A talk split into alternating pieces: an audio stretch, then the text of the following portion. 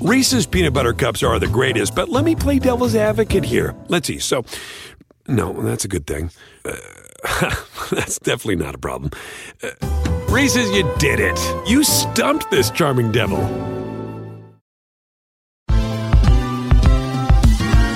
Ever wondered how a book gets made into a movie? Or how to master the art of cooking? Either way, we've got you covered with the Two Guys from Hollywood podcast.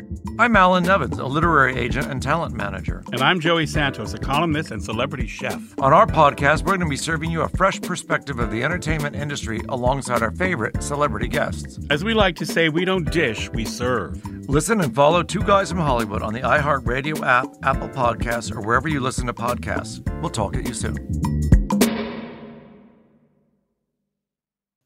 Hello, everyone, and welcome to the Sports Grid Fantasy Football Podcast. My name is Davis Mattek. You guys can find me on Twitter at Davis Mattek. This is our weekly waiver wire show.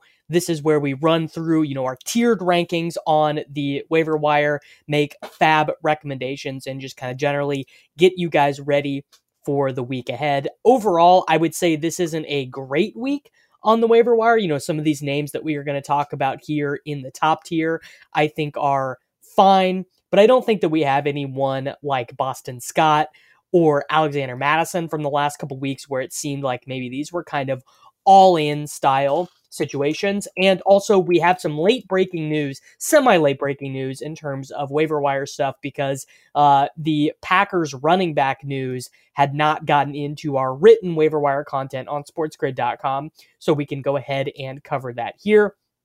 So, starting out with our top tier of guys for the week nine fantasy football waiver wire. I think we have three guys. Well, actually four guys. I think we have Jordan Wilkins, Gus Edwards, JaMycal Hasty, and Tyler Ervin for the Green Bay Packers.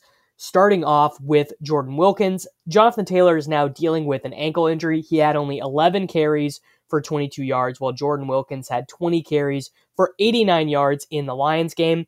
I think that it is unlikely that the Colts just you know, give up on Jonathan Taylor. And I don't think that Jordan Wilkins is a special athlete or talent. He's averaging 3.7 yards per carry this year. Jordan Wilkins lost carries to Jonathan Williams last season when Marlon Mack was injured. I think it's pretty clear that Jonathan Taylor is not ready to be, you know, that Adrian Peterson style rusher who just blows away the league right at the beginning of his career. So I do think that after this strong performance, Jordan Wilkins has probably earned a larger role inside of the Indianapolis Colts offense. Mar- or uh, Nyheim Hines had only, uh, I think, eight interactions in this game. He just was able to score on two of his touches. I think that Wilkins is something like a 10 to 15% bid. I think that the thing about Wilkins is you can probably win him for less now since we had these Green Bay running backs pop up as options this week. Just real quick on Gus Edwards, I've discussed him a bunch, both in the written content on sportsgrid.com and on this podcast. But with Mark Ingram out, Edwards played, you know, a larger role. Basically, he had his normal role and then also picked up some of Mark Ingram's leftover role. Uh, Edwards had 16 carries on 26 snaps and scored a rushing touchdown as well. I think basically he needs to be owned in all leagues. The problem is he has no pass catching upside, and he really is only going to be someone you want to start if he is able to score a touchdown. So, you know, not really a guy I am personally rushing out to add this week now that he is coming off of a good game. You know, Edwards would have been a good $1 pickup, you know, four weeks ago, someone we've definitely talked about before, but I, I do think he needs to be covered here. Next, we have JaMycal Hasty. Tevin Coleman re injured himself in the 49ers game against the Seahawks. Jeff Wilson Jr. and Raheem Mostert are on the short term IR. They can't return for at least two more weeks. Jerick McKinnon has slotted back into his normal role as the third down back and actually played more snaps than Hasty against the Seahawks, but that was a catch up effort. Obviously, we don't think the 49ers are going to be playing that way in very many games. I think that Hasty is probably the best bid of any of the running backs this week because he has the most long term upside. Like I, I think that he can take over this 49ers backfield. I don't think Edwards can do that in Baltimore. I don't really think Wilkins can do that in Indianapolis. And I also don't think that Tyler Ervins and or Dexter Williams can do that for the Green Bay Packers. Right now for the Packers, we know that AJ Dillon and Jamaal Williams are not going to be able to play on Thursday due to uh, COVID 19 AJ Dillon tested positive, and Jamaal Williams was has been listed as a high likelihood carrier of COVID 19, so he can't play.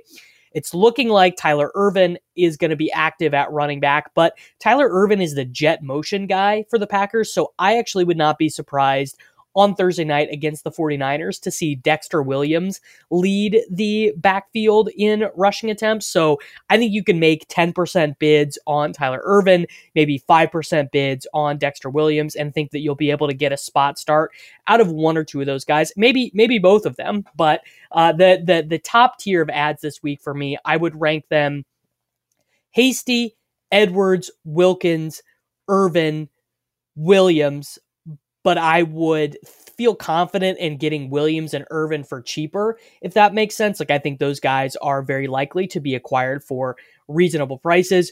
Moving now to our borderline starters, we have DeeJay Dallas, who is coming off of, you know, basically playing the entire game in the backfield for the Seattle Seahawks. However, Carlos Hyde and Chris Carson, at least one of them is likely to return in this upcoming week. Travis Homer was banged up and only able to play seven total snaps. Nick Bellore worked in a little bit at running back and played on third downs.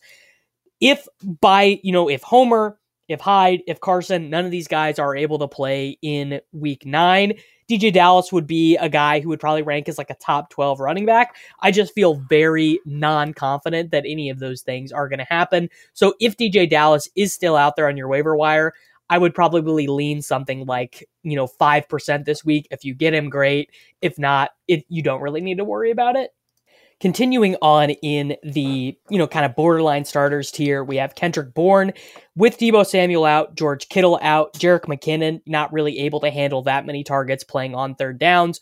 Bourne racked up 10 targets against the Seahawks. They play the Packers on Thursday night. Again, that really short turnaround. I think that as long as Deebo and Kittle are out, we can probably project Bourne for something like a 15 to 20% target share. Jimmy Garoppolo is out. I think that Nick Mullens has shown an affinity to target Kendrick Bourne when he has been in. We don't really think that Bourne is like a special athlete or a great prospect, but a healthy target share in this 49ers offense does need to be owned. I think you can probably throw like 5 to 8% on Bourne. Feel like you can get him and he's not like a ceiling play, but I do think he is someone worth adding. I think the ceiling plays in borderline starters for wide receivers this week are Allen Lazard and Michael Pittman Jr. Lazard has already returned to practice after his short term IR stint. He had core muscle surgery. Uh, the Packers desperately need a second wide receiver. Their second, third, and fourth wide receivers are all running backs and tight ends. MVS is fifth on the team in receptions with only 16. Lazard in three games had two touchdowns and 17 targets.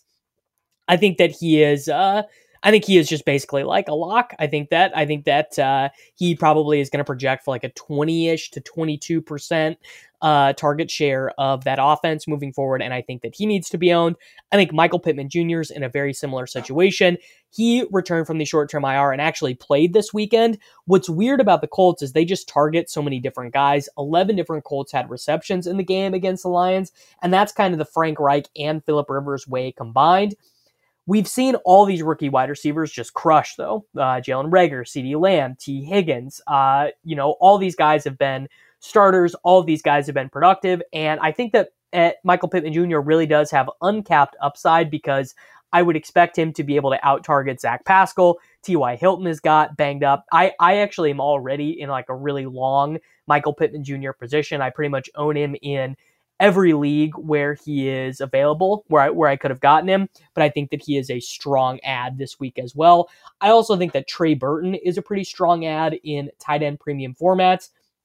Just the fact that he seems to have like kind of an overwhelming amount of touch upside uh, inside of this offense. Like, you know, we we joke about uh, these these stupid rushes that Trey Burton gets. But just look at the tight end position. Look at how terrible it is out there, and then realize that Trey Burton has a coach who like actively wants to give him the ball in the red zone. You know, I, I think that that guy needs to be owned. He plays about 50% of the snaps, even with Mo Alie-Cox back in the lineup. Pretty much every week, you can project him for four to six targets, you know, 20 to 55 yards, and, you know, maybe like a 30% chance of a touchdown and that is a pretty solid guy at tight end. Also, another borderline starter, Logan Thomas. He's played at least 85% of the snaps for the Washington football team in every game but two. He has at least four targets in every single game, second on the Washington football team in total targets. I think that Kyle Allen is definitively better than Dwayne Haskins, at least at this point in their careers.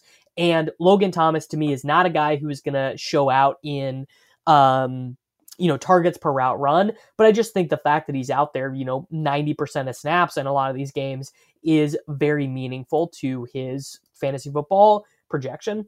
Finally, some of our deep league targets and bench stashes. I, maybe Jakobi Meyers actually deserves more respect than this, but with Julian Edelman out due to knee surgery and N'Keal Harry sitting out with a concussion, uh, Jakobi Meyers came alive for the second week in a row. He has 16 targets the last two weeks, 10 in the New England Patriots loss to the Bills.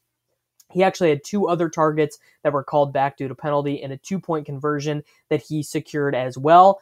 I also think we maybe need to build in a small chance that Cam Newton might get good again. Like maybe he's just playing really bad because he had the coronavirus and maybe every day he gets a little bit healthier. I don't know if that's true or not, but I definitely think it's something that we should at least consider in the range of outcomes.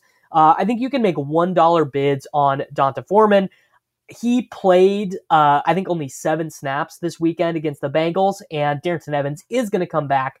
But I, I basically think that what the Titans see in D'Onta Foreman is a one for one replacement for Derrick Henry. And in really deep leagues, one for one replacements for Derrick Henry probably deserve, you know, $1 bids. I, I think that that, I think that that seems fair.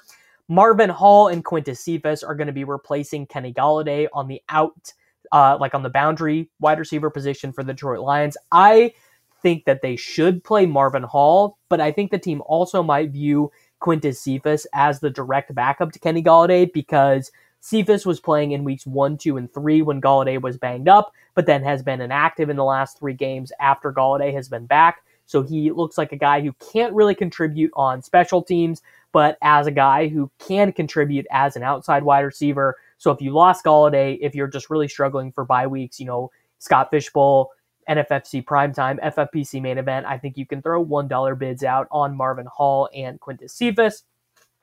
A couple of the names at quarterback, if you lost Jimmy G, if you're not feeling good about Tua, kind of remember we, we wanted to take a peek on Tua. I think that Kirk Cousins is a guy. I think that Nick Mullens is a guy against the Packers.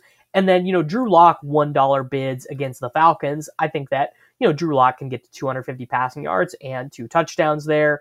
Uh, some really deep running back ads. Uh, one dollar on Troymaine Pope. He saw, uh, you know, much more action uh, in this last game against the Broncos. Uh, he had 15 touches and 95 yards, so he probably is a guy worth th- throwing, you know, a, a, buck out there on. Uh, some other one dollar wide receivers: Darnell Mooney, KJ Hamler. Uh, I we already talked about Denzel Mims last week. I think that he is pretty strong. And then of course, I I want you guys to always be remembering our boy uh, Albert O. And then also, you know what? Uh, I need to I need I wanted to spend more time on Jordan Reed here because it seems like Jordan Reed is going to be uh, back from the short term IR. George Kittle is going to be out for eight weeks. Jordan Reed had an insane targets per route run earlier in the season before he got hurt when George Kittle is out. I personally am making uh, a lot of big bids on Jordan Reed. I really want to get him in the FFPC main event and some of those leagues. So make sure to get your bids in on Jordan Reed this week. All right, guys. Hope all of that was useful. Hope all of that was helpful. Let's go out there and uh, keep winning our leagues. Build digital first customer relationships with Salesforce Digital 360. Connect every marketing, commerce, and digital experience on a single platform.